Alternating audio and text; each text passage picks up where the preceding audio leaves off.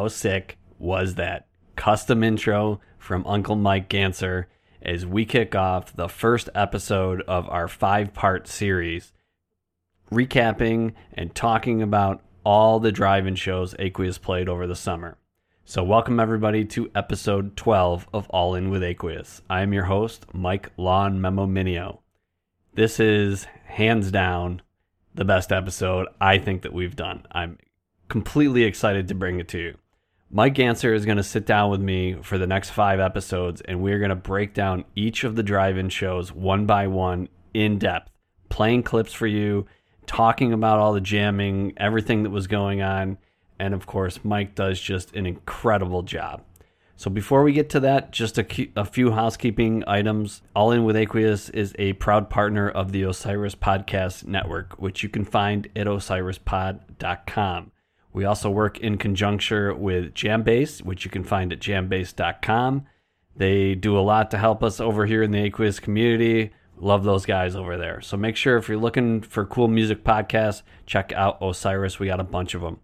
So I'm not going to talk too much more. If you want to follow us, you can hit us up on Twitter, all in with AQ. You can, afford, of course, follow me at Lawn Memo on Twitter. That's where you can really get up to date with me and what's going on. But if you're looking for just aqueous content, hit up All In with AQ. So this is a long episode, but it is going to be completely worth it. So I want to get right into it. So without further ado, this is part one of my breakdown with Mike Ganser, where he's going to be for all five of the next episodes. You're going to love it. Enjoy. So here we go. I am incredibly excited to kick off part one of our five part series with Uncle Mike. He's here to break down all the drive ins, give us a little bit of insight of how it all went down. But, Mike, first, I want to talk just a little bit about that incredible, cool, sick intro that you sent me. How is the how does the process for that work you know when you lay that down and and and get that all typed up yeah man uh thank you first of all uh you know, I, I that's during this whole quarantine thing. Um, you know, working on music that's a bit more production based, like that, like kind of like the intro music, is actually what I've been spending a lot of my time on. And so, you know, I'll kind of sit down. You know, I mean, most mornings, you know, if I'm feeling inspired enough, I'll usually just sit down and open up a project in this program called Logic that I work in, and I'll just sort of like improvise a drum a drum beat or a, or a bass line on this little keyboard I have here at home. And then I'll just kind of get to layering and and just try to be real open and creative and free flowing with it. And then I'll kind of just get as many ideas out as I can, and then kind of go back and re and reorganize it and put things together and and it's it's such a different process than than like writing with a band. But I've I've found a lot of joy in it recently, and um, to you know, I actually was going to tell you that I'm working on like a solo, my first solo project right now, and I've been doing that for most of this quarantine, and and it's I'm gonna like you know I don't want to give too much away, but a lot of collaborations happening, and like a lot of it's based in more of like a funk and hip hop feel, you know, and a lot of the like the rhythm and, and grooves and stuff. And so, um, you know, I'll sit down sometimes for hours and just like go crazy, you know, making fun shit like that. And it's kind of a, a, a, nice like itch to scratch for me because it, it is pretty different from live performance. But I'm really into like production. I'm into the studio. I'm into like mixing and and and so um, yeah, I have a lot of fun doing stuff like that. That's been kind of a growth. I know I've seen you kind of get into the more production side, and you've when we've talked, you know, privately, how excited you've been to mix some other guys and do stuff like that. Yeah, yeah. Honestly, a lot of it just started through doing stuff out of necessity for Aqueous. You know, just like when we would make stuff like like our Cycles album was when I first started like getting my hands a little dirtier in regards to like you know getting just real involved. Especially you know Dave and I would would usually handle a lot of that side about just getting into like the mixing side of things. And then as albums progressed, especially by like you know the um, color wheel album um, you know i was like doing a lot of like the mixing with the engineer and then um, yeah that's just it's it's been it's been something i've found you know was kind of an accidental passion that i stumbled upon um, and I and I and I really do love it. And and yeah, like you mentioned, I've I've been you know fortunate enough to work with some other artists and and do mixing for them. And and actually, one other point of good experience for me was for a while, again out of necessity, like when we first signed on to um, you know, be on nugs.net for all of our live recordings and we are doing like 40 shows on a tour, there wasn't enough time for our engineer to like mix them all himself. And so I started like learning to mix then as well. And so um, luckily a, a lot of the aqueous stuff has has helped me learn, you know, through experience you know how to become more skilled in that realm and then you know when we make records and stuff i i'll be kind of asking like a ton of questions and just like i'm always kind of trying to learn and like just being a sponge and just calling friends that i know are skilled in that realm and asking questions, more questions. And but yeah, man, I, it is something that I've that I really really do dig, and and so it's nice to be able to, you know, delve more into that side now that I've got some time with the whole quarantine thing. You know. Yeah. So other than creating this awesome intro for our five point part series and kicking ass at the drive-in for five shows, what have you been up to? I caught up with Dave and Evan, but let's how's how's Uncle Mike doing? How you been? I've been pretty good, man. I've been pretty good. I've been uh, just using this time to kind of hunker down. A lot of, I mean, for me personally, you know, a lot of self growth and a lot of like reflection and and just learning a bit more about myself. I mean, you know, we've been we've been out on the road for almost a decade, and so you know, I have not had the time to really like slow down. Um, you know, and and maybe work on some things I've wanted to work on, and um, you know, in both a personal and professional sense. And so, you know, I've been doing a lot of cool stuff for myself personally and just like you know even getting back into some old passions like skateboarding and um, you know i've been working out and and just like doing all kinds of stuff that's like I, I would normally want to do but wouldn't necessarily have the time to with a rigorous tour schedule. And then beyond that man just working on on music eh, you know across the board you know still doing stuff with aqueous all the time. Um, you know for a while it was the streams and then we were writing some music and then we had the drive-in shows but also like i mentioned i've got this uh, you know this solo project that i'm working on and um, that's pretty involved for me. I've got like a pretty big vision for it and so i'm working uh, pretty hard on that.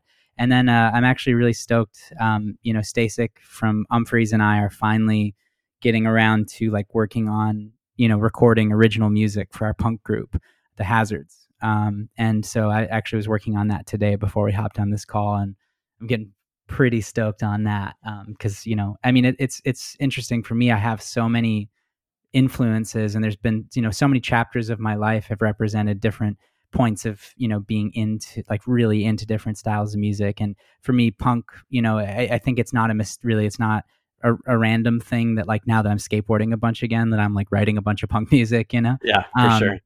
but it's it's really fun to have seen that you know you know the project i had with Stasik originally was like a green day tribute thing and then that's kind of morphed into us like working on original music together and that's that's really cool so i've got a bunch of stuff going on man so i've just been been kind of busy with all that i wouldn't have doubted it um, you you have creativity just spewing out of you so Uh, that sounds amazing. I like the name that the hazards. Pretty pretty cool. What's it like to work with Stasik? It's dude, it's awesome. Um, it's awesome because he's a really positive guy. Um, and he's like, you know, I, I feel like everything we send each other, we're just kind of hyping each other up. You know, like it's it's I, I feel like if there was a word I would use to describe working with Stasik, it's like easy, you know, like which just yeah. it just works. Like we just kind of find I think we kind of found a good uh you know a good workflow and you know it's it's new to like work on original music together but you know starting to do that now it's been great you know just just nice and simple and, and really relaxed but super fun too and um, you know and of course it's definitely no secret that you know all the Umphrey's guys like you know we always looked up to them. And so you know for me it's still always a thing I, i'm aware of of you know how grateful i am to be getting to work you know with someone that i looked up to for so long and you know on such a direct and personal way. Um, and it's it's great man. It's great. And it really is like a lot of fun. And it's fun to kind of be you know it's punk music too. And so it's you know we try to figure out how to make it like as raw as possible. And like it, it's kind of nice to like come at music from such a different perspective you know with aqueous a lot of it's about like making it nice and perfect and vibey and flowy. And with this, it's like just make it fucking gnarly, you know, like just make it loud and really fast and like don't. It doesn't have to be perfect. It just has to be in your face, you know. And uh, Stasik's a great guy for that. I feel like he's one of the few guys I know that really still like lives and breathes the spirit of rock and roll. And you know, he's he's got his vintage cars and he's always got a mullet or something crazy going. And he just uh, he's he's a fucking riot to work with, man. So uh, it's been it's been great. Yeah, with your mohawk and you know if he rocks the stash or whatever, I mean you got you got a punk band right there. yeah, we got the look going. We got the aesthetic at least. Now we just got to follow it with some music. Yeah, uh, that's super cool. I'm I'm real excited to hear that and your your side project. That sounds awesome and right up my alley. Uh, anything else that you've been up to? Are you listening to any type of music or you know anything that you found yourself kind of you know branching out into? Uh, yeah, man. I mean, uh, there's been a lot, a lot of music that I've been listening to, and and you know, as per usual, it's pretty across the board. Um, you know, there's a few artists that I've really gotten into recently. Um, Mac Miller is one of them. Um, I've been doing a lot of like I don't. I've been really into like a lot of R and B this summer for some reason. I've been doing like a lot of like Anderson Paak and John Legend and Leon Bridges. Um, I you know, for me personally, um, I've been kind of more entrenched than ever in in regard to like a lot of the social justice issues that are happening and stuff. And so a lot of my focus this summer just even from a music listening standpoint is just being appreciative of how much the african american community has given to all music um, and how so much of the music that we you know celebrate and love especially in the jam scene is derived from primarily black music. And so um, you know a lot of my just stuff i've been listening to has been you know black artists and um, so there's been a lot of that, and and then again, you know, as I work on, you know, polar opposite, kind of working on like punk music. Um, you know, I've been listening to like some of the stuff I did when I was growing up. You know, like Bad Religion and Pennywise and all those fun punk bands. And then uh, there's there's some newer acts too, um, like newer punk acts that I've been turned on to. Um, I'm trying to think of the name of the one that Stasik sent me. That's fucking awesome. Oh, they're called Turnstile. Um, and it's hmm. really like high energy, like crazy, like punk rock stuff. But but yeah, I'm kind of I'm always all over the map map with that stuff. But uh, I'd say that's that's pretty much where I've mostly been at this summer. You know, Paak and Leon Bridges are two of my favorites. I adore Leon Bridges. He's amazing, dude. It's, it's so good, so smooth. oh, so good. They actually played him on my work uh, radio the other day. oh, really? Like, I like stopped in the middle of the restaurant. I'm like, what is? I'm like, this is amazing. Yeah, it's um, great, man. Good stuff. So I guess uh, we can we can move. We got a lot to talk about. So, yes. kind of the format that Mike and I are kind of going to go through is we're really going to talk about the music and and the highlights of what I think are five incredible shows that that they played over the five drive-in sets. So Mike's going to be my co-pilot. So we're gonna we got a lot to talk to. We're going to play some musical clips. So this is going to be you know really cool to hear Mike talk about you know how all this went down. So let's kind of start with a little bit of overview of the drive-in and how it took place. You know, were you nervous? You know, you haven't seen the guys in a long time, so that had to be exciting to get to play together. You know, in just I know you guys are so close. Even just to hang out was probably exciting. Yeah, I mean, I think especially to hang out in a show-based format, you know, which is what we're mostly used to, was kind of nice to revisit after having been kind of sidelined for a few months at that point you know i mean the circumstances were very interesting i mean even rolling up to a drive-in to be playing a show was already kind of a strange phenomenon, and ev- everything about it was unique. But uh, we were surprised to find that it was, you know, kind of like you know they say, you know, it's like it's like riding a bike. You know, like I think as soon as we kind of all got on site, everybody was just kind of you know gelling and vibing right away, and and there was a good energy. And I think you know there's something to be said about when you know what you're so used to you know in regards to like this is our career this is our life this is like what we do for a living. And you know when it's taken away from you there's a different type of gratitude that you have just to be doing it at all again you know because you know with all of this this coronavirus stuff you know i mean the music industry has been pretty devastated by it. And um, you know there was so much uncertainty about whether we were going to get to play again at all. And so at least having this one opportunity you know going into the very first one was exciting you know and there was a, there was a good vibe right from the get-go and i think everybody was just so happy to like be in the same space you know again you know socially distanced and safe but that we were getting getting to to play music again and and getting to hang out and, and so it was a really good feeling. Was i imagine i mean i'm not a performer but i know you know when i go to shows the feeling of live music is definitely my favorite drug that i've ever taken for sure so i imagine it's even another level for you guys and especially you know ripping a solo, seeing everybody go crazy. I'm sure that you seriously miss that feeling. Yeah, I mean, I think uh, for me, music has always been a way to you know express so much you know emotion, and that's like always been such a distinct outlet. That's been my primary outlet um, to be able to you know deal with emotions and and and work through things and let things out. And so you know having gone, you know, at that point a couple months without that release, at least in that format, it was it was pretty cathartic. You know, that's the word that I would use because for me, it, it's pretty spiritual, and I think, uh, you know, like I said, it just was a deeper, even a deeper appreciation for getting to do it again, and and you know, and also like just the friendship that we have in the band, and you know, to be honest, I think that's been, you know, I posted about this online the other day, but this is it actually really has been a bit of a silver lining for us the quarantine thing to like have time to like reconnect more as friends a little bit. You know what I mean? Because mm-hmm. when we we've been doing this since we were 16, 17 and you know the older that you get we're all about 30, 30 you know in our early 30s now and um, you know life changes and your priorities change and you know when we're still doing 100 and you know some odd shows a year in a typical year it's it's a lot you know and and it's it sometimes doesn't really leave time for you know some of this like just just normal life circumstances to take place and just like regular situations to hang out in and and just be friends and take a little bit of the tension off. And I and I noticed that a lot of just like just having a little bit of space to be able to like even just like it's hard to describe but I feel like we kind of got into a better space with each other having been able to finally take an extended break you know um, yeah. we didn't know we needed it i guess is what i'm trying to say like we were like just full steam ahead all the time and that's just how you do you know that's what you do in this music industry and there is no time to slow down and you you don't want to like you know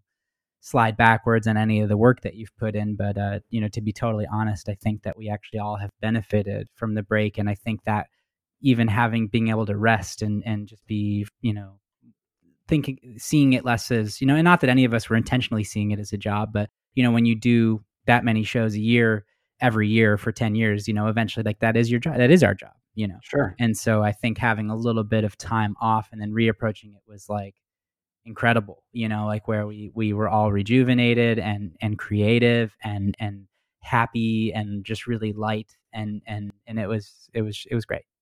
I think i mean i think that's true with anyone whether it's your spouse or family if you take some time apart and when you yep. you come back to them you appreciate it even more absolutely so you know i know how close you guys are but I mean, that's you, you certainly spend a lot of time. You're you're basically roommates. Yes. You know, for most of the year and you know, a little time apart, I can imagine. Yeah, yeah. So that was that was good. Nice. So was it different like, you know, cuz I was there for I saw 3 out of the 5 shows. Was it different to play with like how far away the crowd was or did it still feel the same or you know, how was the difference between like a normal club show or you know, theater show compared to the drive-in experience and like playing in front of a little bit more open space? It felt way different. Um, way different. It, I mean, it was. I mean, it's kind of cool in one way. It's like you know, after all these years of playing, to like have a brand new experience still. You know, like as far as like a performance situation, you know, it's it was just it, it was the I mean certainly my first time ever playing at a drive-in as a professional musician, and uh, um, it was kind of cool actually because I feel like the distance was enough to kind of put us at ease a little bit on stage in, in regards to you know because when you're when you're a musician you're not sim- especially in a band like ours you're not simply a musician um, you're also an entertainer you know and so there's a lot to be said about stage presence and engaging the audience and all those things which i think about a lot you know i try to make sure that that's like a part of how i perform and i think it's a really important part of how we perform is to make sure you're being engaging. But what was kind of nice about this is you know people were far enough away where we could maybe relax a little bit on that side of things and and maybe just kind of zero in a little bit more on like deep listening and focus and like and and have it it kind of almost felt like some kind of weird split between like a show and like a really laid back practice and i mm-hmm. and i mm-hmm. actually loved the results that it yielded because we were like kind of inherently more patient and i think that reflected in a lot of the music and the space that took place over the weekend you know um and and that was kind of a nice thing but it was definitely very like a totally different energy than anything i've experienced as far as you know shows. It's just unique. Yeah.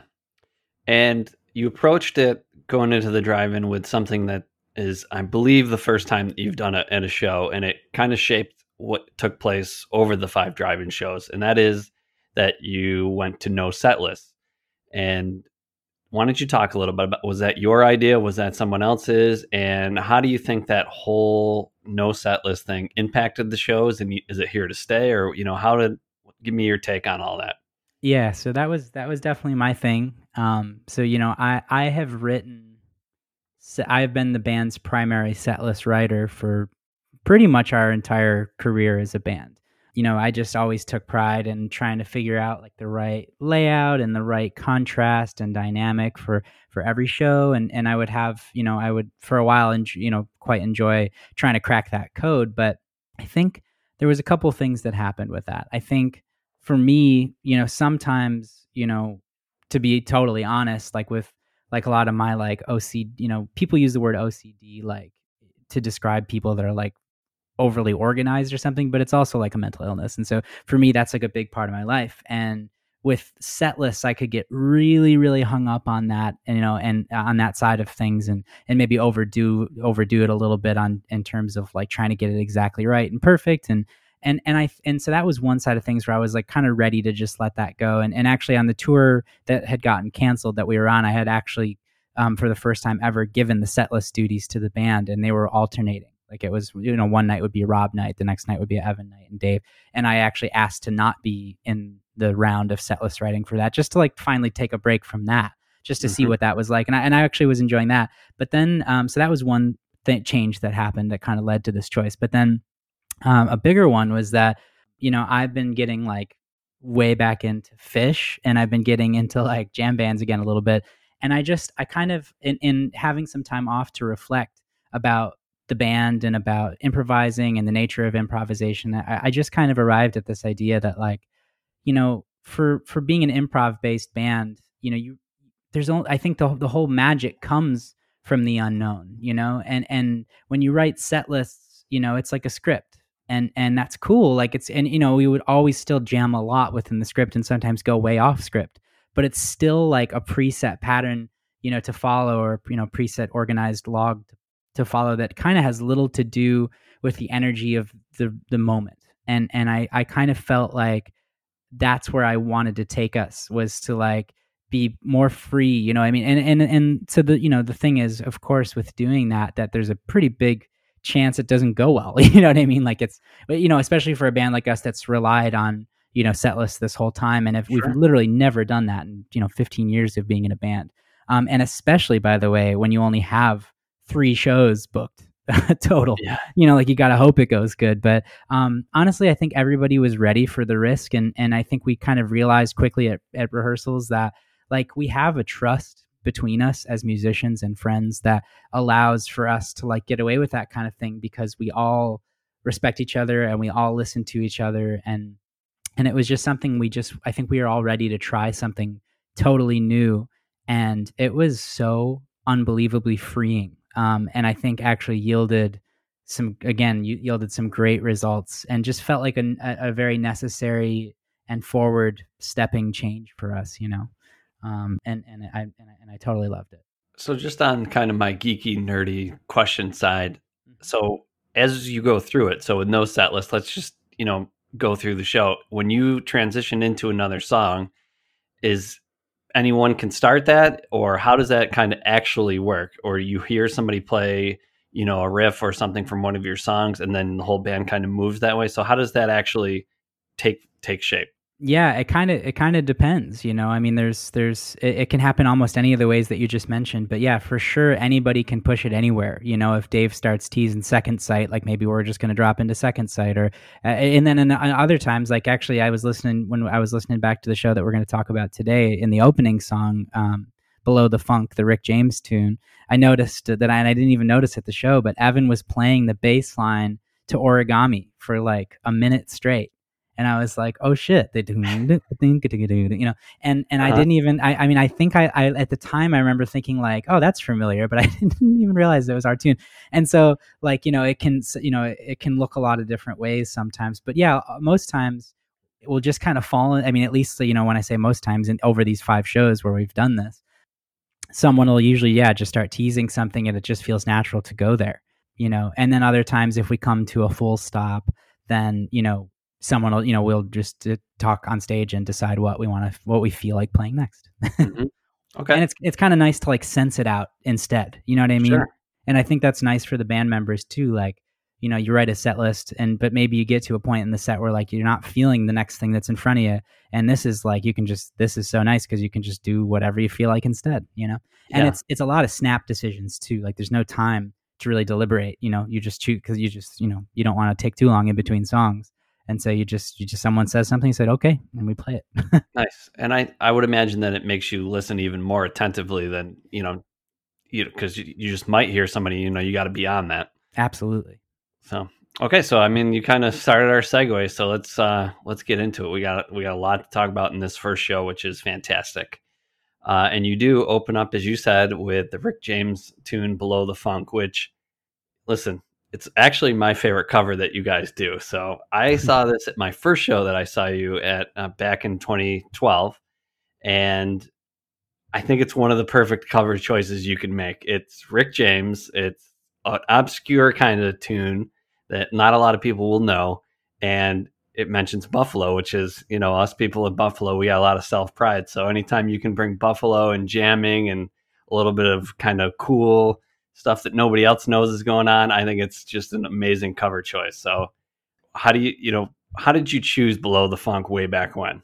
I mean, honestly, you, you kind of just hit the nail on the head um, in that, you know, exact exactly what you said about, but you know, Buffalo being such a prideful city, and and honestly, for us being proud of being from here, and and like just you know having such a deep respect for our fans. I mean back in the day when we chose that yeah we ch- i mean rick james uh, you know there, there's there's only a handful of musicians that have come from buffalo that have really made it you know? And i think to us anyone that did that whether it was rick james or every time i die or or moe or ani difranco or the goo goo dolls like any of these acts they were really inspiring to us because it proved that you didn't necessarily have to be from LA or Chicago or New York or you know Nashville or something to to, to make it. And so for us, it was really just about paying tribute to like an incredible artist that was from our city. And then when you have a song that's about the city you're paying tribute to, I mean, it's like you know, it's like in basically Inception. it's like it's as cool as it's you know, and and and like you said, we back then especially. Um, we were always looking for like maybe more obscure things that weren't going to be so on the nose or so predictable and we knew that most people didn't know that tune and thought it would be kind of a cool way to like you know at least like turn our fans on to the existence of that song. And and you know we were i remember being just real stoked when we when we found it ourselves and we were like oh we got to do this you know? Yeah. And so i think you know considering the drive-in shows um, we just thought you know we we know at this point we don't play it very often anymore. You know we used to you know when you were seeing us you know in our earlier days 20 you know 2011 2012 whenever we started playing that we play it fairly often and then we kind of put it on the shelf for you know a couple years and it would kind of sprinkle it in every once in a while but um, we just thought you know okay we haven't played in a few months you know we're gonna open up a show in our hometown and and it's our hometown fans and we just thought it'd be kind of a fun like little bust out and and just a tribute to you know both a black artist and a tribute to our city that we love so much and it, and it's funny because we didn't you know we didn't go going with no set list we really hadn't talked a lot about what we were even going to open with and you know right before we went on that just like seemed like the right thing and we just went for it and it was it was an amazing call and I mean, let's let's also throw it out there that this song kicks ass. Like it's oh. an upbeat funk ass kicker, and it's so a great good. opener for a show. And you guys crush it. Like it's it's so tailor made for your sound. So it, it was killer, and you, you you go into a really solid jam right to open with this, and you also do a thing that I've seen you do over the years. You do like a kind of slow opener where you jam just a little bit to warm up as you go in, and then I love I love that. Like then you drop the hammer and go into it, and it just explodes. I love that. Love when you guys do that. Thanks, man. Yeah, that was kind of fun. You know, and uh, again, going out with no set list and being pretty sure that's what we were going to go into. You know, just kind of like starting off with like a nice slow groove, and then you know you'll hear a moment where we're kind of building, we're building up the the speed a little bit, and then Rob hits a snare, and and Dave's just like one, two, you know, and yeah. it's and it's like that was a, a really good feeling moment. Just kind of kick it into high gear out of nowhere, you know.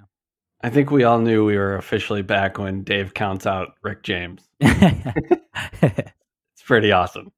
So um, this for this we do. I want to play a clip here, and specifically, this is um, I'm going by the the the uh, the Nugs timing. So if you're on Nugs, this is what you want to look for. So this is the 1255 to 1536 is kind of what I have earmarked and it's really this really hard rock riff and then you guys kind of move in from that into this almost like slayer jam and then it's this gorgeous segue into they're calling for you so thoughts on maybe that section yeah i mean i think what's I, so upon review you know upon listening to this again myself it was really neat to hear because like right out of the gate everybody's like really locked into listening to one another because I start kind of throwing that out and everybody just responds immediately immediately because you know we were coming out of kind of like a pretty uplifting thing like a really nice like kind of like just you know floaty pretty um, more piano based thing. And then I kind of start doing this heavier shit and then Dave immediately like starts changing what he's doing on in, on the piano and and and Rob responds and and and, and Evan locks in and um, it's cool. I mean I, I think that's like this is uh, like was our i mean again this being our first time with no set list like i think the whole idea is, is you just throw ideas out there as freely as possible and hope that they carry you somewhere. And like you know for me to start doing that i i can't necessarily explain where it came from but the the inspiration struck to just get a little bit heavy out of nowhere you know and i was just feeling that because you know li- again listening back we really weren't doing anything that was like that i just uh, mm-hmm. i kind of just fell into that and it was cool to hear how quickly the band came with me. It's a great, great segue. Um, I did skip over kind of like one thing I did want to talk about that you touched on real quick. And back at about the eight, 18 mark of this song, you or actually, I think Dave teases waves first.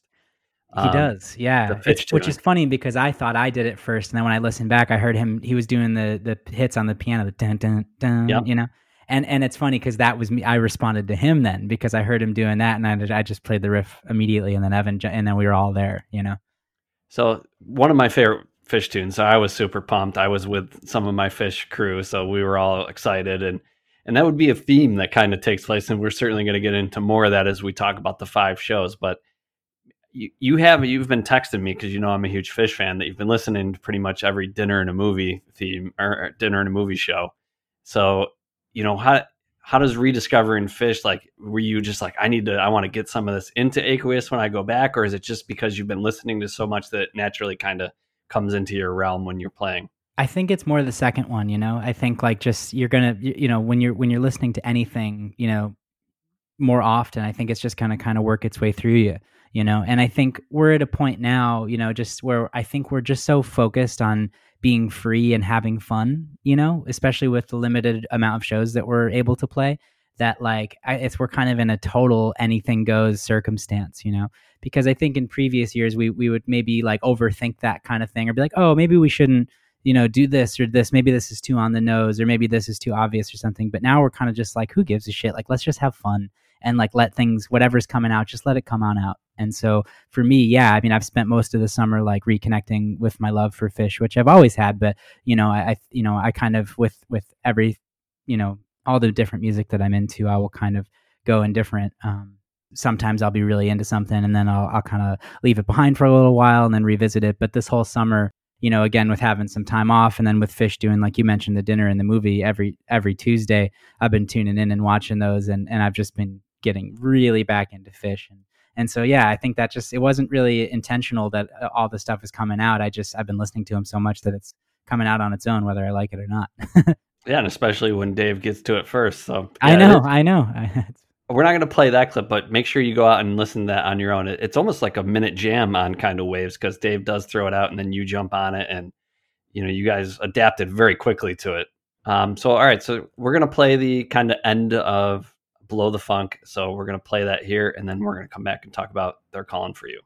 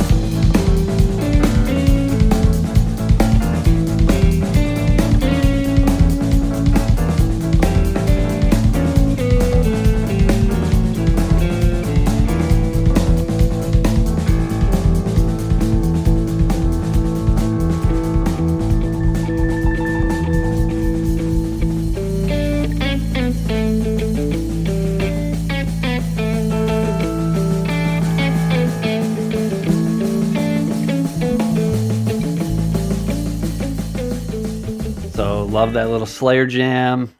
Pretty awesome. I like a little Aqueous Heavy every once in a while. And we go into They're Calling for You, which is, like I said, a great segue. Um, nice version of this. I love the little closer to the heart tease that you throw in there. You gotta love Rush. They're just north of us, so we got this regional loving of the bands here. Yeah, so that was actually on, on upon re-listening. That was actually Dave. Um, oh, that was Dave. Okay. Yeah, that was Dave. That was Dave. Um, and yeah, I mean, I, it's funny because you know when we, I, th- I think I've probably even told you this story before, but I'll just revisit it for two seconds. Is that when we were in, in you know, coming out of middle school into high school, me and Dave were like in competing bands, and mine was like a Rush tribute band, and his was like a fucking uh, Stevie Ray Vaughan tribute band. And so I, I was like really, really into Rush, but I think like over the years, like all of us have like been pretty into Rush too off and on. And so, you know, there's like just a lot of different sections of our music that like rush teases will fit in pretty easily. And that's like one of Dave's favorite. I always hear him doing closer to the heart. yeah, he does that quite a bit. I've definitely heard that. So this is kind of a pretty standard clip, but I do love kind of uh, toward the end of this one as well. It's about the eight minute to 10 minute mark. There is just a really sick groove here. And I felt like this was the first like real locked in moment. And really, Evan, I thought was excellent in this section.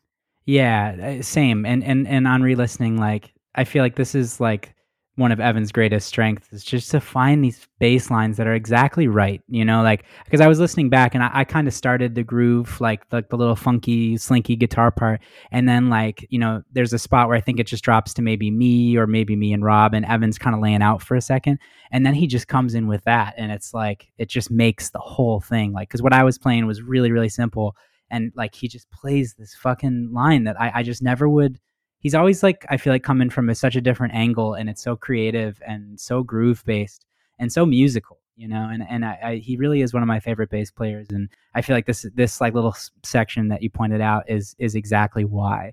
Um, it's just it's funky and it's full and it's deep and it just it just feels really good. And him and him and I get really locked in because Dave's kind of doing like some like soloing and just kind of moving around a little bit over the groove. But me and Evan and Rob are like locked into this just nice, fat, like funk groove. And one thing that kind of stuck out to me was actually how patient Rob was too. He kind of just like stays on the groove and he's not even doing like a lot of drum fills or anything. He's just kind of sitting in this big, fat drum beat and everything feels real good there.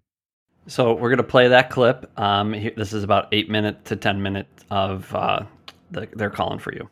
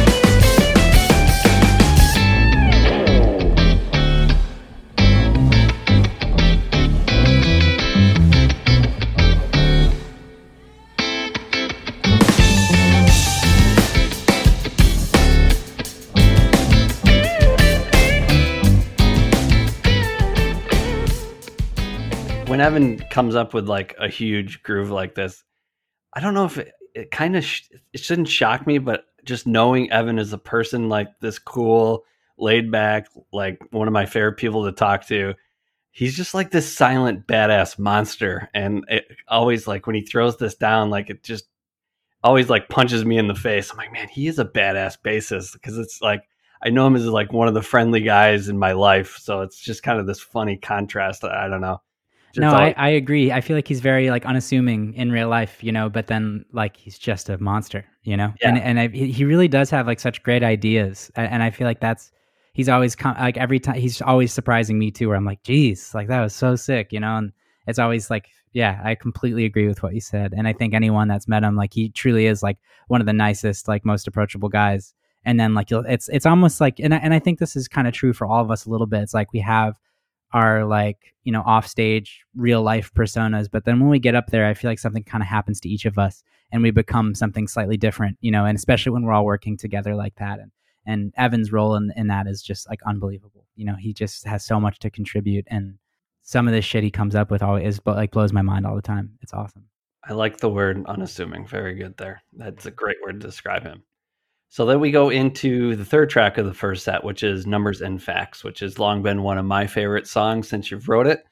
And this is another take on how you've been playing that, which you guys have been doing a lot of. You've been kind of restructuring the way you play songs. And this is just a super slow and groovy version, and I love it. Um, so talk about like reimagining some of the songs that you've been playing forever and, you know, just changing them up. Yeah. I mean, I think for us, you know, we just we sometimes just like want to have a new take like we just you know i think it's natural for us to kind of want to get creative and and never like settle too much into doing things exactly the same way because i think that gets kind of boring and pre- predictable for us as well. And so with certain tunes, you know, we'll kind of just re- rework them for fun. Sometimes it just happens naturally. Like a lot of times, what it was born out of is like just at a practice or or a sound check or something. Um, you know, when Rob came into the band, a lot of times he would just like play something different for fun, and we'd all be like, "Oh, like that was actually really cool. Let's just do that," you know. And a lot of times it's as simple as that. Like it's not some like big thought out thing like okay like you know like like thinking about us like coming to practice be like oh we got to work on this and like redo it and it's really almost never that but um, most of the times yeah it's just rob throwing out a new idea and all of us just being like oh you should actually do that. And then we do.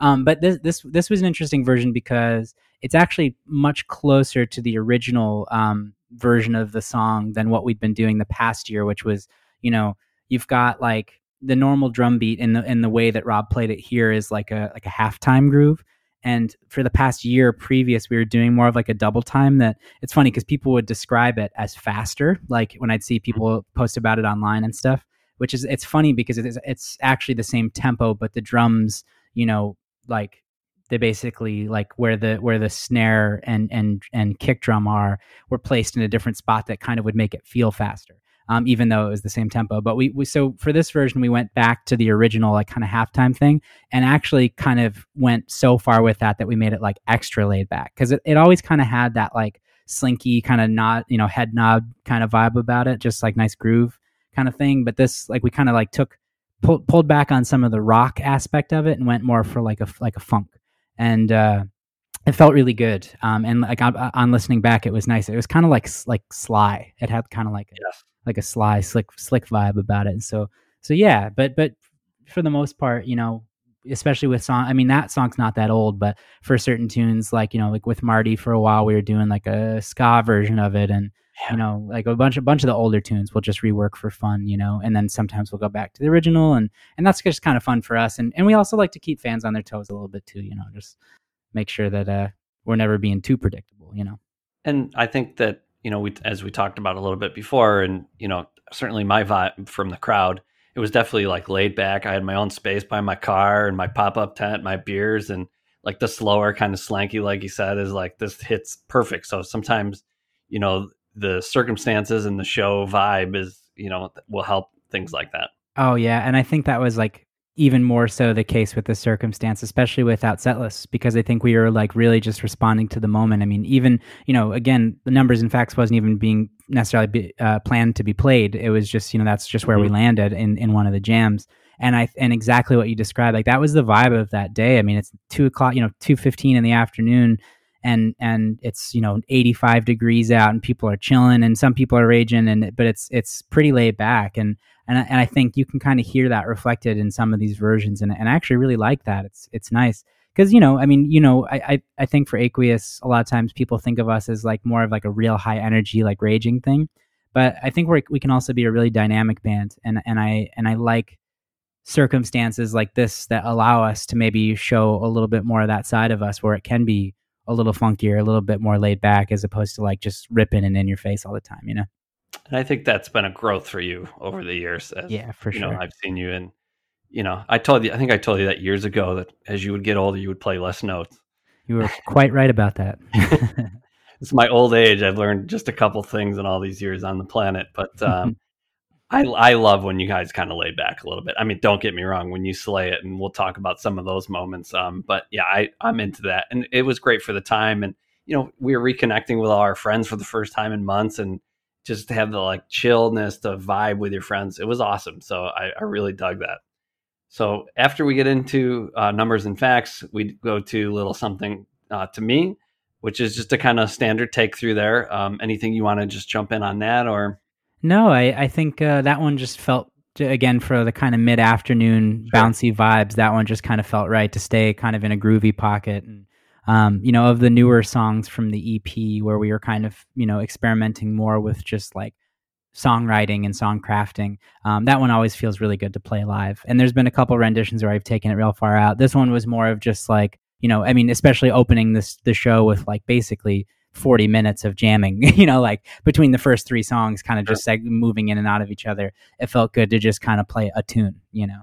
Um, and that one really is super fun to play. Um, and it's like just it just always feels good. It's fun to sing, like fun to fun to kind of just lay into a, a, a bit simpler of a thing. Um, so yeah, yeah, that one that one's always kind of nice for us.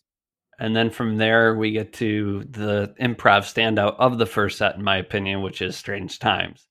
And Strange Times has long been a huge jam vehicle for you guys, and this one is certainly no exception. It yields, you know, it's it's just kind of chilling, and then just a monster groove, uh, and, and great, great jam about like the 14 minute mark of this.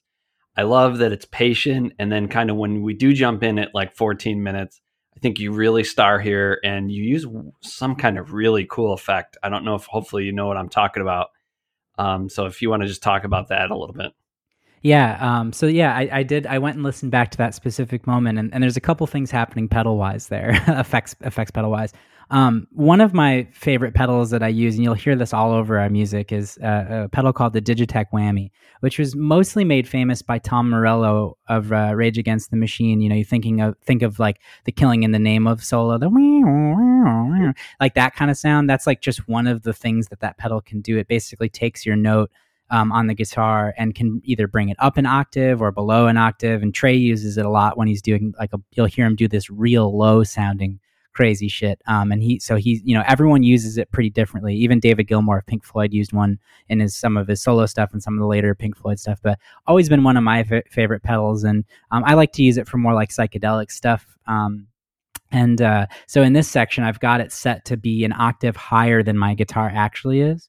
And so I've got that going on, and I combined it with this other pedal called a, a Julia, which is a, a chorus pedal from this company called Walrus Audio and it's kind of like a, a, real like trippy like warbly effect going on and um, and so it's just kind of helped me create some nice like space and texture which is kind of how i'm always like seeing it in my in my head i guess like i kind of think about like evan and rob as like our canvas you know especially when they're like sure. locked into a real nice groove and and dave will be a, a big part of that when he's like doing keys stuff especially because it's and and he i feel like he's been getting into really beautiful textures and i noticed that that was very much the case with this particular jam um, that kind of allowed me to really just like jump out on the guitar. You know, I, what I played here was less rhythm based. You know, it's less like kind of funky, fast, jarring stuff with my right hand, and and more like free flowing kind of single note stuff and and and psychedelic kind of layering.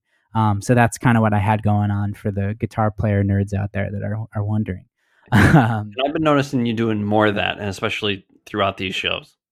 Yeah, and I think again, you know, not to go too crazy on it, but but you know, me listening to more Trey, you know, I mean, that's a lot of his approach is is some of that kind of thing and and uh, you know that was a big part you know when i was learning guitar and and being influenced you know as a teenager that was a big foundation of of what i was learning at the time was that approach and it's been kind of nice to revisit it. I mean it's always been a part of my playing but i've been kind of putting more of a spotlight on it recently and um, you know i think with dave you know in certain moments playing more keys it's easier to take that approach you know because with you build it's it's kind of a different thing to build a wall of sound with two guitars compared to guitar and keys. Mm-hmm. And I mm-hmm. and I notice I play quite differently depending on the circumstance that Dave's got going on over there. And so in this in this instance, you know, he had layered. He had some real nice key stuff going on, and and we found just a real nice. You know, I I, feel like Evan often is responsible for a lot of our chord progressions that happen when we're jamming.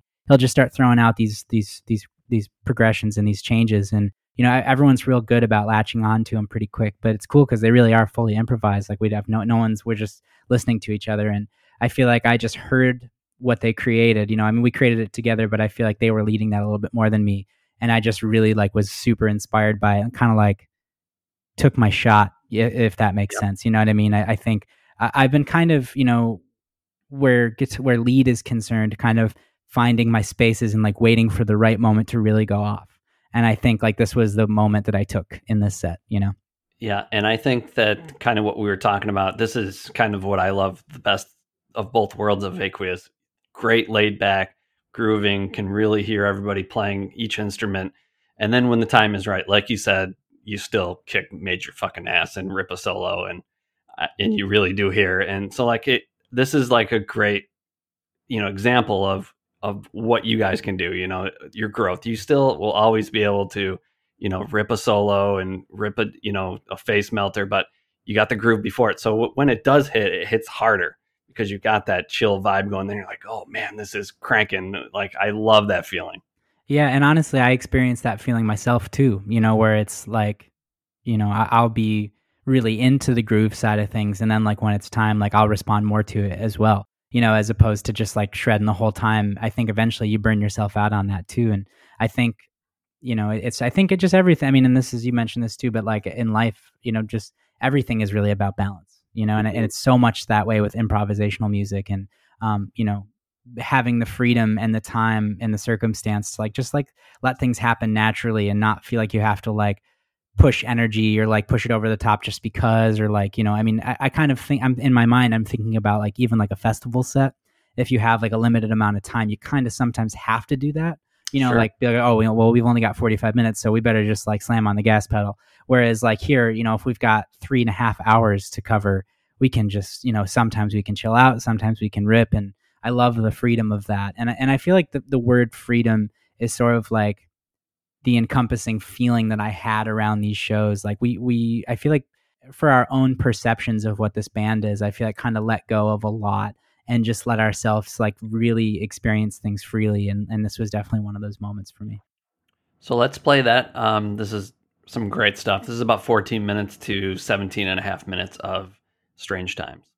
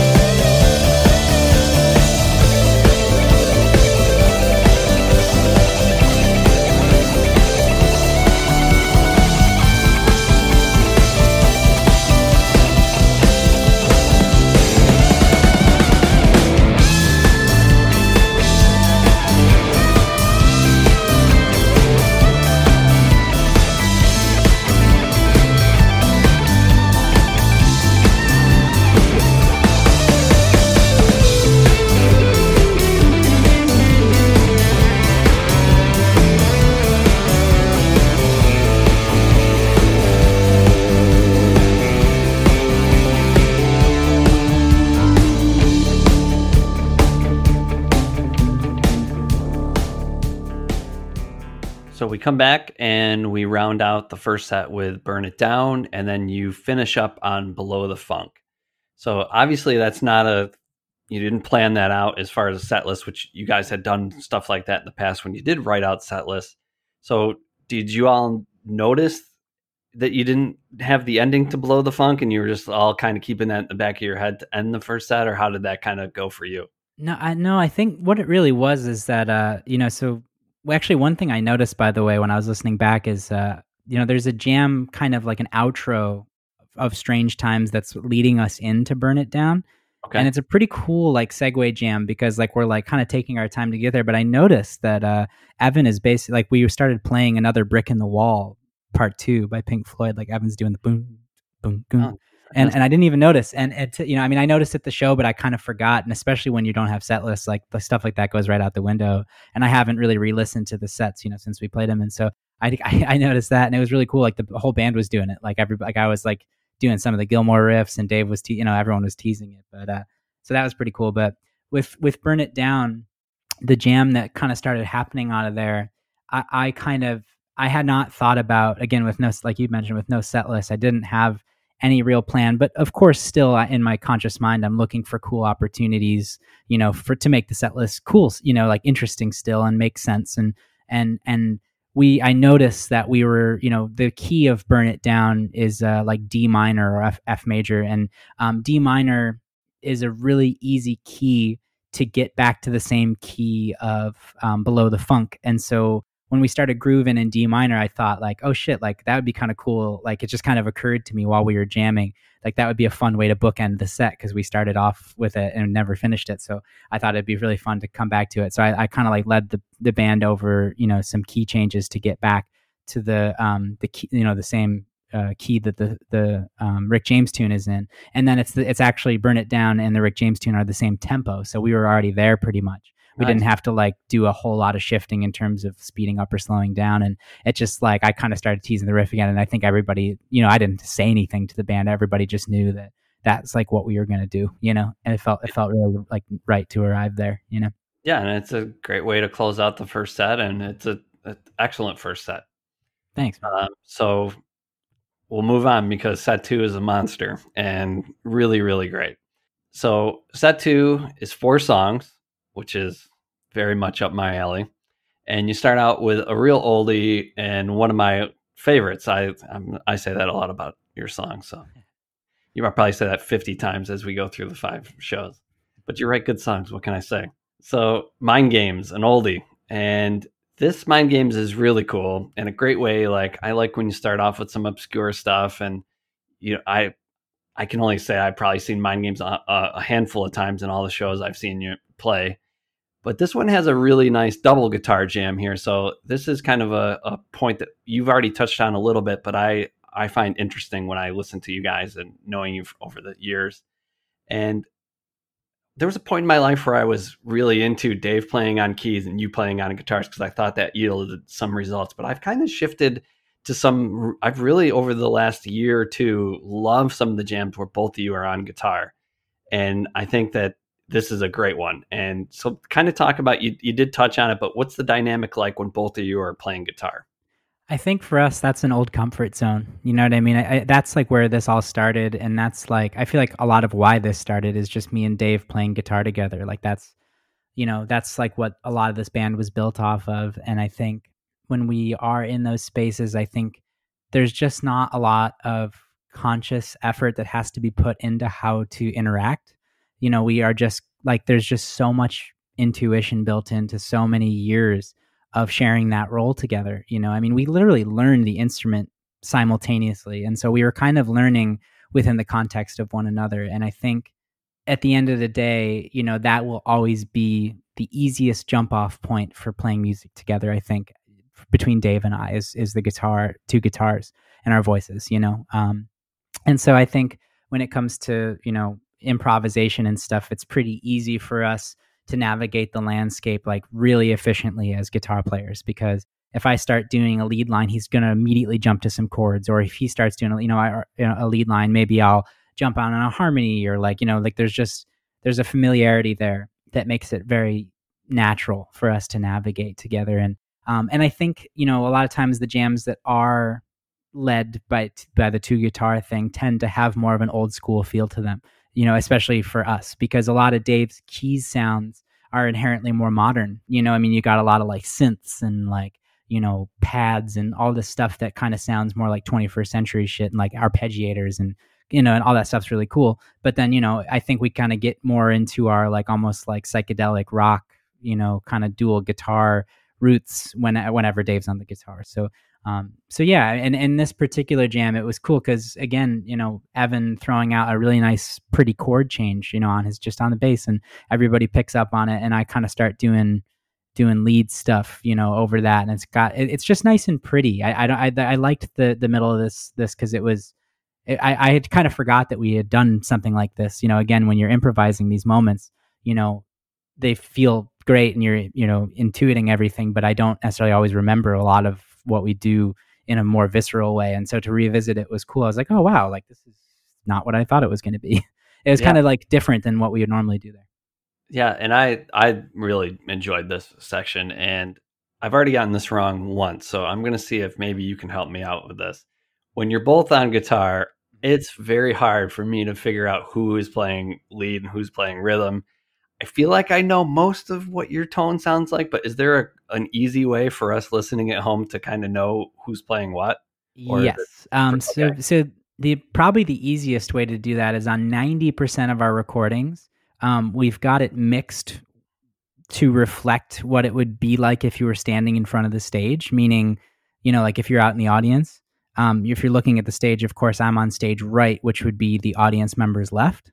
Okay. You know, um, like you know just imagining looking at our stage sure, plot sure. like if you're looking to your left you're seeing me so mm-hmm. then if you're looking at your speakers at home or you're you know listening on your headphones at home it's the same so if you look to your left speaker that's me and then if you look to your right speaker that's dave and so we, we've got it kind of they in in in music production they call that term panning um, where you know if you pan to the left you put you know one of the instruments more predominantly in the left speaker or if you pan to the right more predominantly in the right speaker. And so we always almost always have dave in the in the far right and me in the far left.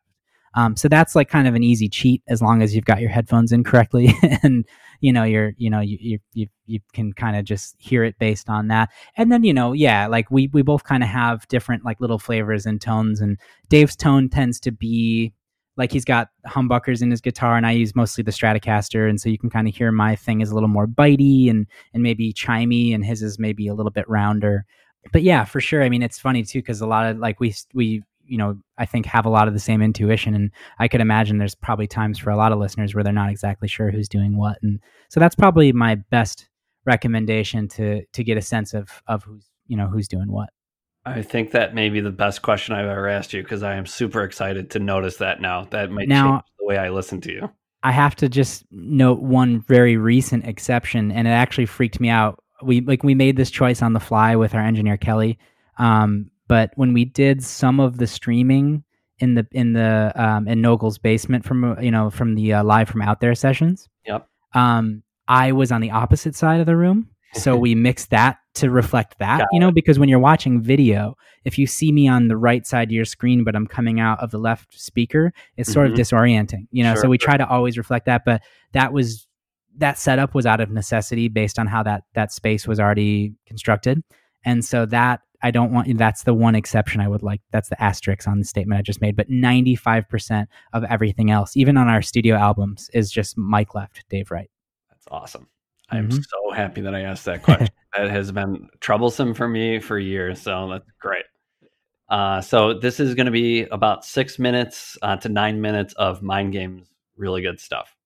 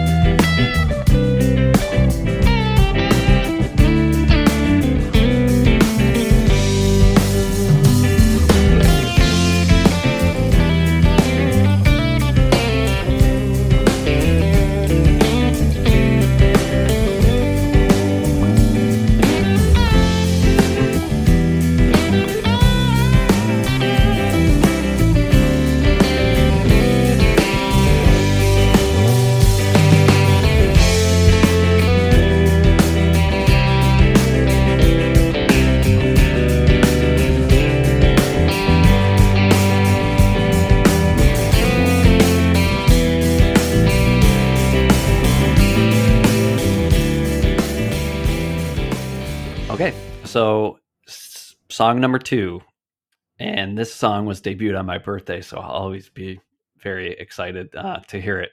And that's "Say It Again." Great, great song. Another kind of change of pace on this. This is like slowed down, almost like full metal style. Yeah, well, you know, I kind of wanted. I'm glad that we are touching on this one because we we had talked earlier about taking songs and like reworking them and how conscious that is. And you know, I was kind of saying before that, um, you know, we don't really put a lot of consciousness into reworking some of those older tunes, but this one is kind of the exception to the rule where I kind of stopped us playing it for a little while because I, I liked, I liked it, I liked the bones of it, but something for me wasn't exactly right about it. And so I kind of shelved it for a little bit of time and worked on it at home on my own. And this version of it that you heard here, and, and I think we kind of debuted this version of it earlier this year, but this this was an, an actual like rework where I like went through and kind of like, you know, just started from the the scratch and and took like the the meat of the song and then just totally reworked it. So so like I I wanted to mention that this is like one that actually I did spend a lot of time and effort reconstructing because it uh, it wasn't hitting the, uh, on the emotion that I, I had intended for the song. And and this version of it, I, I we all feel a lot better about. Um, and it, it grooves in a different way. It's a little fatter, and and then the choruses are a lot bigger and that and that feels really good. It's like you know there's a big guitar riff happening now. It's like a lot of two guitar stuff um, instead of just all it's, it's so it's it's a little bit different of a vibe but uh, I, i've actually been loving playing it and it's been yielding nice jams too. Yes and i love the meat of the set comes between this and complex 2 and i i kind of really love this set. We were talking a little bit before the interview that i feel like this is a great aqueous show and especially set. And I think that Say It Again and Complex 2, they're kind of a little bit different than maybe the average Aqueous song, like the origamis and the, the older stuff. Like, I think this is like a good branching out, like two songs together and a good juxtaposition between the two songs. And so I, I love the the two jams in both of these together as like where they fit into the set. Yeah, and, and I think it's worth mentioning that like they do share some DNA um, as far as like just some of the emotion behind it. I mean, I think a lot of our stuff, you know, rain it, you know, we've been a band so long that content wise, a lot of it ranges across a lot of years and a lot of emotions and a lot of life experience. And um, both Complex 2 and Say It Again are kind of like a little bit darker, you know, than mm-hmm. something like you said, like an origami or they're, or they're calling for you, like something that's maybe a little bit lighter in maybe the message or even just the music itself. Um, but you know, both Complex Two and Say It Again kind of deal with maybe a little bit more intense thematic content, and the music kind of reflects that. And uh, yeah, I, I think uh, it's it's it was cool that we found ourselves in Complex Two from Say It Again because we just you know that was again you know again having no set list, so we you know you just arrive somewhere, but that happened really naturally, and that made a lot of sense to me um, that we did because they are kind of related a little bit. So the Say It Again jam has another Phish little tease at 5:15, which is Carini. Yes. And I did get, I did catch that, and then there's all kinds of hip hop stuff going off after. Yeah, that. I was listening. I, I heard uh, Eight Mile. I heard Eminem's uh, Eight Mile thing, and then I heard uh, there's a classic like um, Snoop Dogg album, um, Doggystyle. You know, I mean, it's just quintessential '90s record. Sure and uh, G's and Hustlers. Like it's got this sick bass line on it, and I I forget the original song it's sampled from. It's a, '70s funk song, but it's I think the song is called like Hobble Gobble Trippin' or it's got some fucking crazy name, huh. and it's it's awesome. It's just that boom boom boom boom boom boom. Yeah, yeah, you know, yeah. and uh, we start we get into that, and you know we're messing around with that, and then from there we kind of just like start improvising like around a hip hop feel, and uh, I, I love when we do that. Like for me, that's really fun because that's like a lot of my favorite music and and a lot of what I listen to and am, and am inspired by. And so it was fun to kind of like have that kind of like some of the teases be more of a springboard for like actually improvising in that genre a little bit. It does yield amazing results. Like it's kind of like fun, a little Phish, a little hip hop, but then you do lock in, and I, I think this might be the the section where you lock in the most in the entire show. Yeah, I was just going to mention too that I, I think for us that side of thing we don't see at least in the in the jam scene there's not a ton of that and so i think like we kind of take pride in like in in you know like touching on that from time to time because all of us really are into a lot of that music, and so it's it's it's really cool sometimes to like get into that feel and that groove and, and pay tribute to that music. Um, where I don't, you know, I don't see that reflected in this particular scene a, a ton, you know, with some some exceptions. Sure. So let's play. We're going to play about a six minute clip here, and it's really lock in, gorgeous stuff, and then another huge throwdown. So again, the full gamut of Aqueous right here.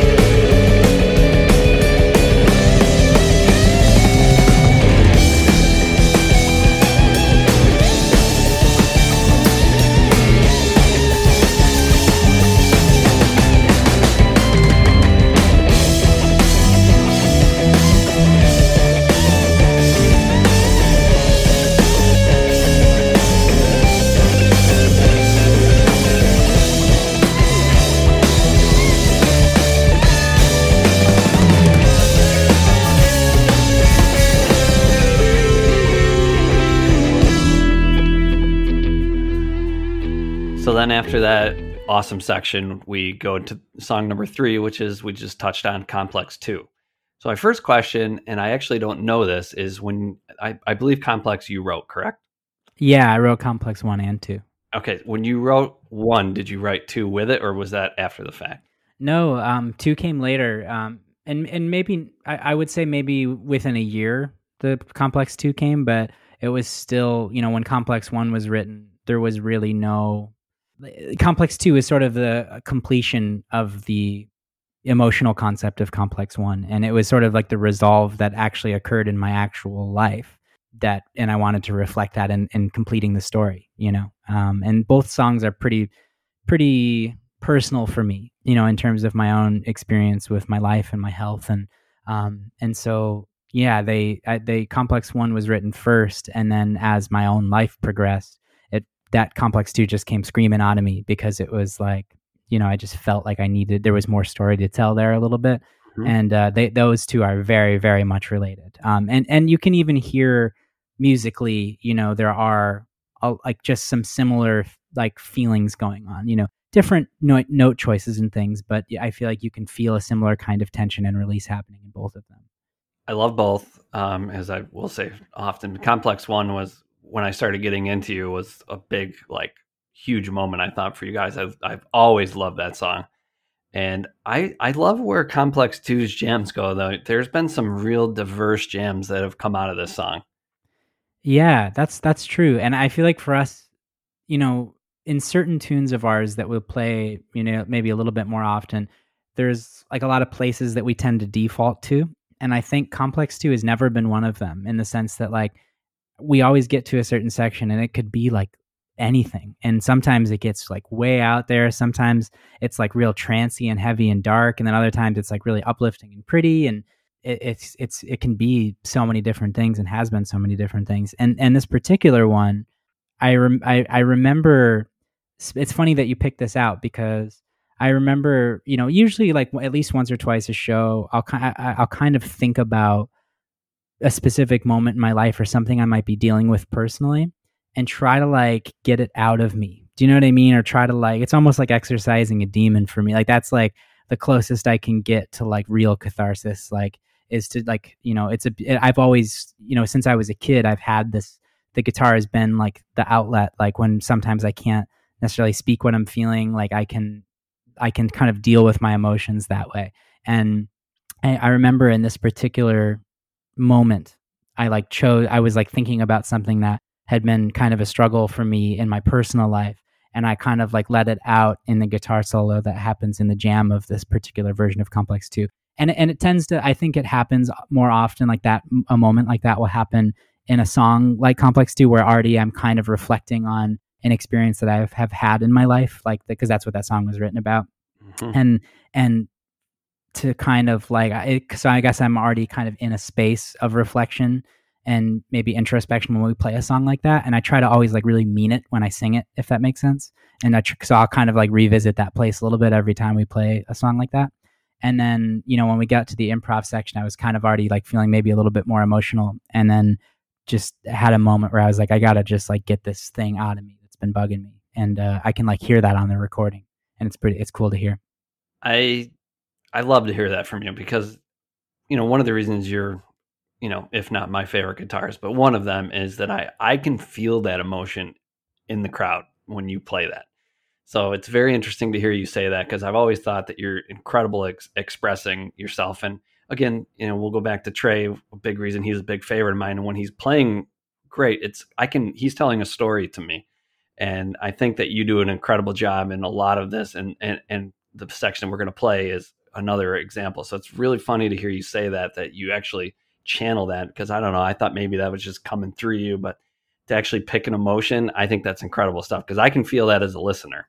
Yeah, and and uh, to be honest, that's like the greatest. Con- I mean, like that's I love to hear that because I think you know at the end of the day, the whole point of this exchange between a listener and and a, and a musician and a band is to find common ground and to and to share emotions and to like you know to be human together. And I think like I love to hear that those moments can kind of come through sometimes. And you know that that was something that that idea even that like consciousness of trying to like be that specific with a moment like that that was something I picked up from Derek Trucks. Actually, I just he, there's I remember reading like an interview. It was like something like the Ten Commandments of Jam with Derek Trucks, something nice. like that. I can't remember exactly what, but he to me is like one of the most spiritual guitarists, and I think he kind of transcends what a guitar player is and gets into some like really deep territory, you know. Um, but that was one of the things he talked about was like channeling a specific emotion, channeling a specific moment in your life, and and I thought that was really beautiful. And I and I, I've always kind of taken that to heart. And when I'm able to get there naturally, you know, you know, you can't force something like that, but sure. when it comes up organically like that, I, will I'll really kind of meditate on a moment like that and, and just try to channel it. And I always thought that was a really beautiful piece of advice, you know. And it's you know, I think that's why we, you know, us jam band fans, we all love that is that connection. You know, if you do make that with the crowd and when you're playing it and I feel the emotion that you're playing I'm sharing it with my friends is something that can't be replicated. I mean, I have amazing friends that, you know, over the years I've I've just I love dearly, but I, I don't go to jam band shows with when I those those friends that I do bring to a jam band show and we experience that together, that's something that you can't talk about, you can't express it. That feeling is just it's different. And you know, connecting, you know, you and I connecting that way as a as a listener and a guitar player it's beautiful and, and as much as we can sit here on a podcast and talk you that's what we we crave is those it's just something about music that connection yeah yeah and it's and i'm so grateful that that outlet exists you know because it's sure. such a specific mode of communication that we all feel so much it's like it's i don't know it's it's really beautiful and i mean I, that's the reason that i've made this you know music my life you know is is that feeling that you just described and it's such a, a really cool thing that you know we all get to share. You know, obviously, right now that's a little bit strained with the circumstances of the world, but uh, you know, trying to find these opportunities to get to experience that again is what it's all about. And so this little section here is about seven minutes to ten and a half minutes. And this is another different kind of jam. It's a little bit more floaty, is the word I would use. It's a little more psychedelic, as you talked about some of your playings, Ben. And I just love it. And I love where it takes place in the set. Like deep into the middle. Like we've we've way far away from the first song. We're still a little away from the set closer. Like this is the time where you really explore. I, I love that this is where this takes place. And your tone at nine, 10 is like a, a, a little mark that I had. And maybe if, if you know what I'm talking about, you can talk about that a little bit. Yeah, I uh it, it's really interesting because you know the tone that I use there it's uh, you know a combination of some of the overdrive pedals I have. Um, there's something to be said about like a guitar player's hands, um, and I wanted to touch on this because I, up until this point in this set, I've actually used this combination of pedals a couple different times. Like that's kind of the the combination I use just when I do solos and stuff.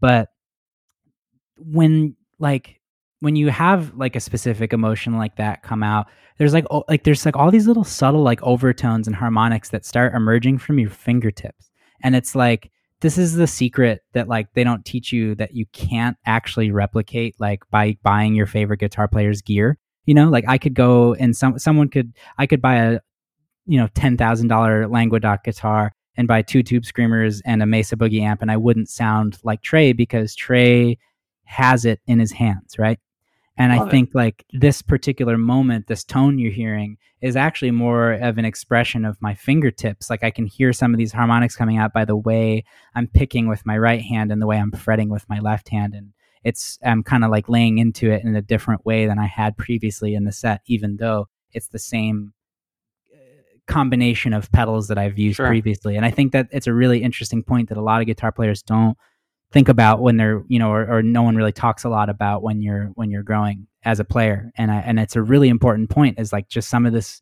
some of the way a guy sounds is just truly his humanity you know or his or her humanity and uh, and I think like that's kind of mostly what's coming out there because again, like for example, the Strange Time solo that we talked about, mm-hmm. um, where I was kind of just ripping and stuff, it's those same pedals. Um, okay. But you know, but just this, but this has a totally different feel and it's just more of my touch that's happening that you're hearing. So what you're saying there kind of reminds me of like I work in the food industry and sometimes a chef will give me a recipe that he's he's worked and I'll go home and make it and it tastes absolutely nothing like when the chef makes it. And it's the same ingredients and cooked the same way.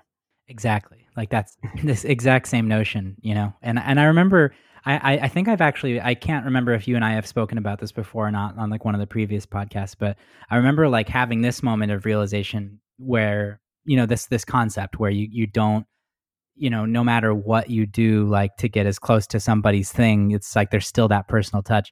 Because I, I used all of Chuck Garvey from moe., I used his whole rig once, and I just didn't sound a damn thing like Chuck, you know? like I literally used his guitar, his pedals, his amp, like everything, and I just didn't sound like Chuck.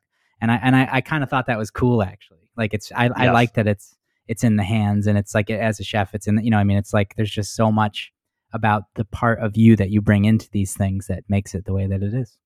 And so we'll play the clip here of uh, seven minutes to about ten and a half of Complex 2.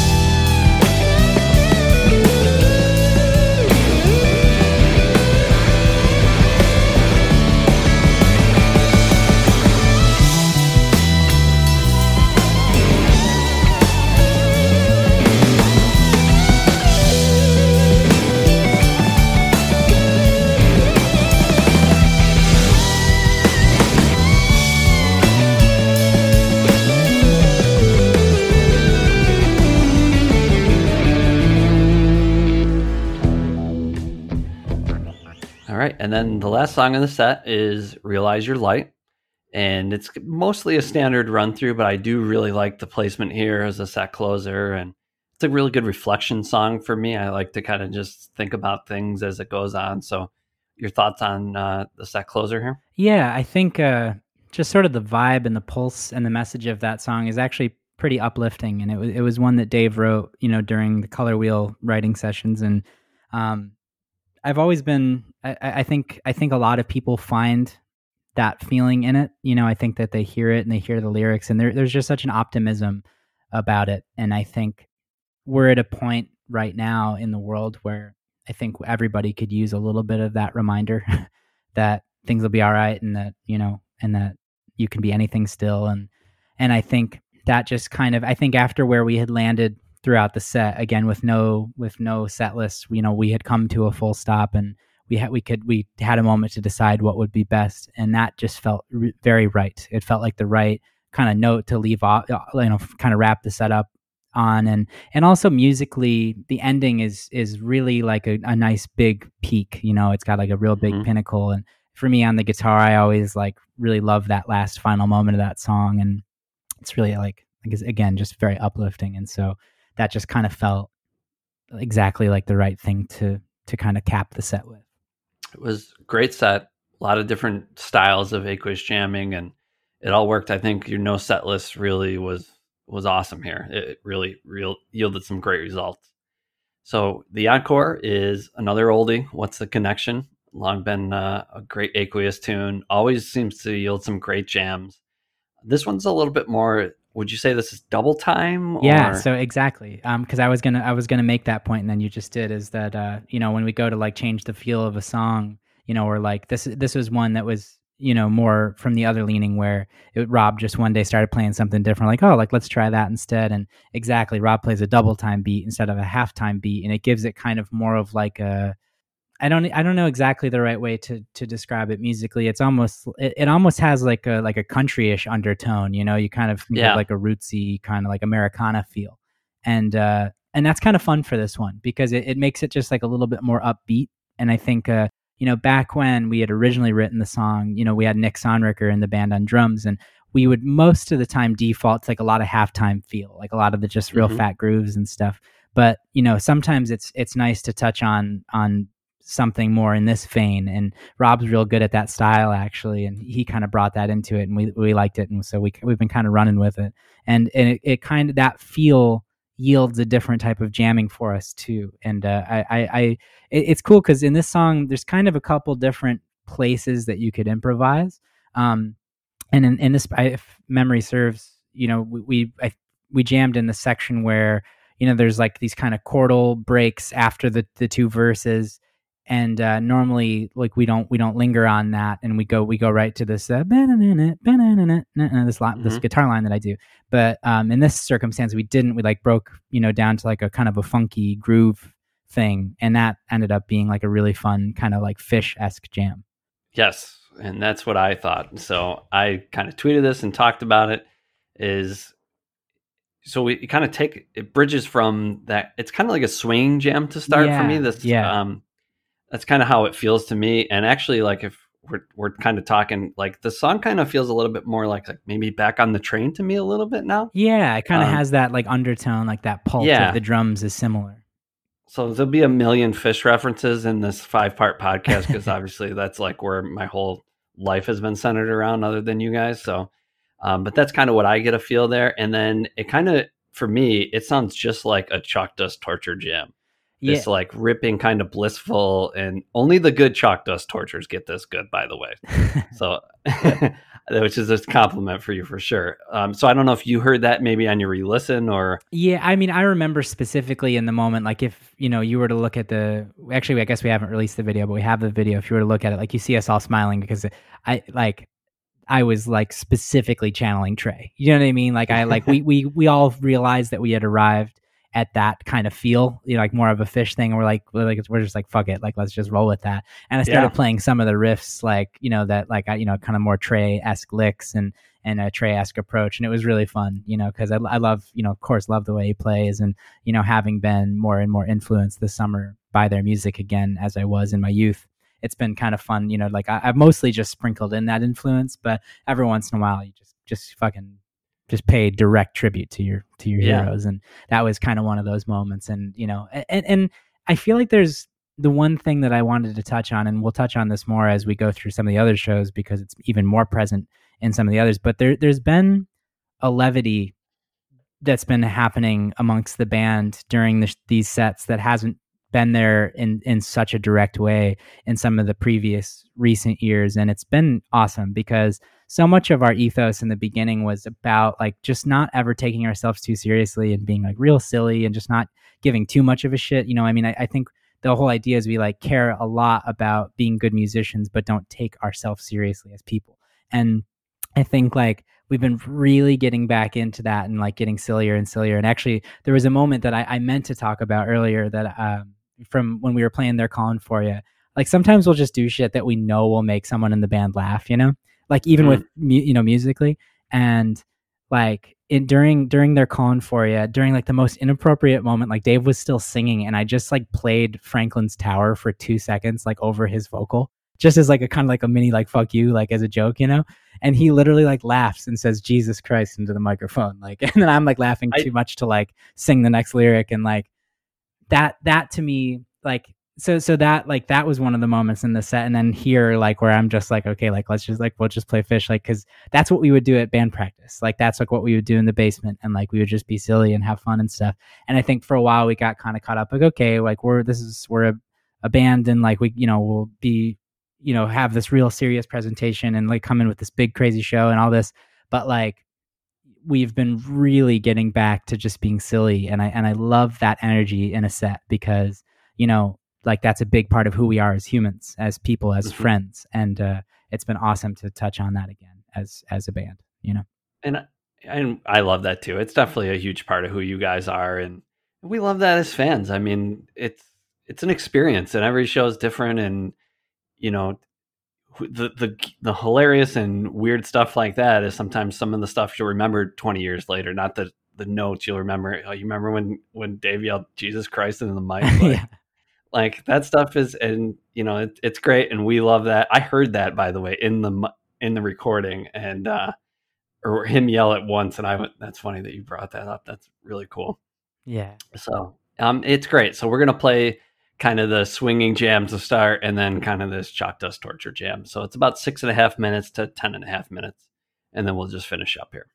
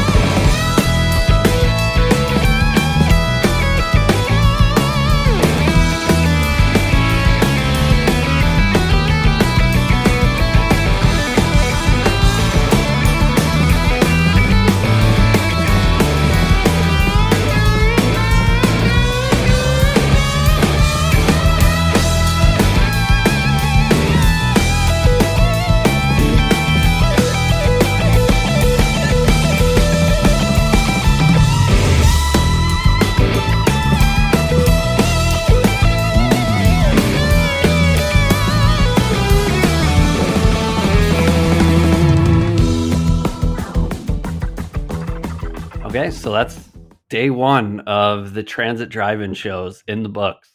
Twelve songs total. That's that's pretty okay by me. so, any final thoughts, Mike, um, before we kind of wrap up episode one here? No, no, I'm just uh, I'm excited to keep going through these shows with you, man. Thank you for doing this.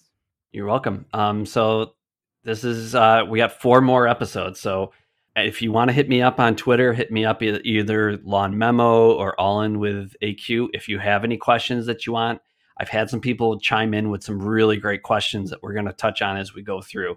We have an insane show to cover on day two with a one song second set that was a peak experience for me as an Aqueous fan. I'm super stoked to get into. So thanks, Mike. It's been great. You're an amazing co pilot and you did an amazing job. And I'm really looking forward to the next four. Thanks, buddy. Right back at you.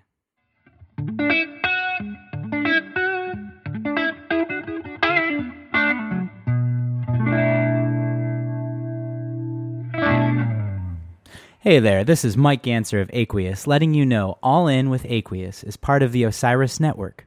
Osiris connects you with podcasts, videos, and live experiences about the artists and topics you love. Visit osirispod.com to check out our shows. Osiris works in partnership with Jambase, which connects music fans with the music they love and empowers them to go see live music. Check them out at jambase.com.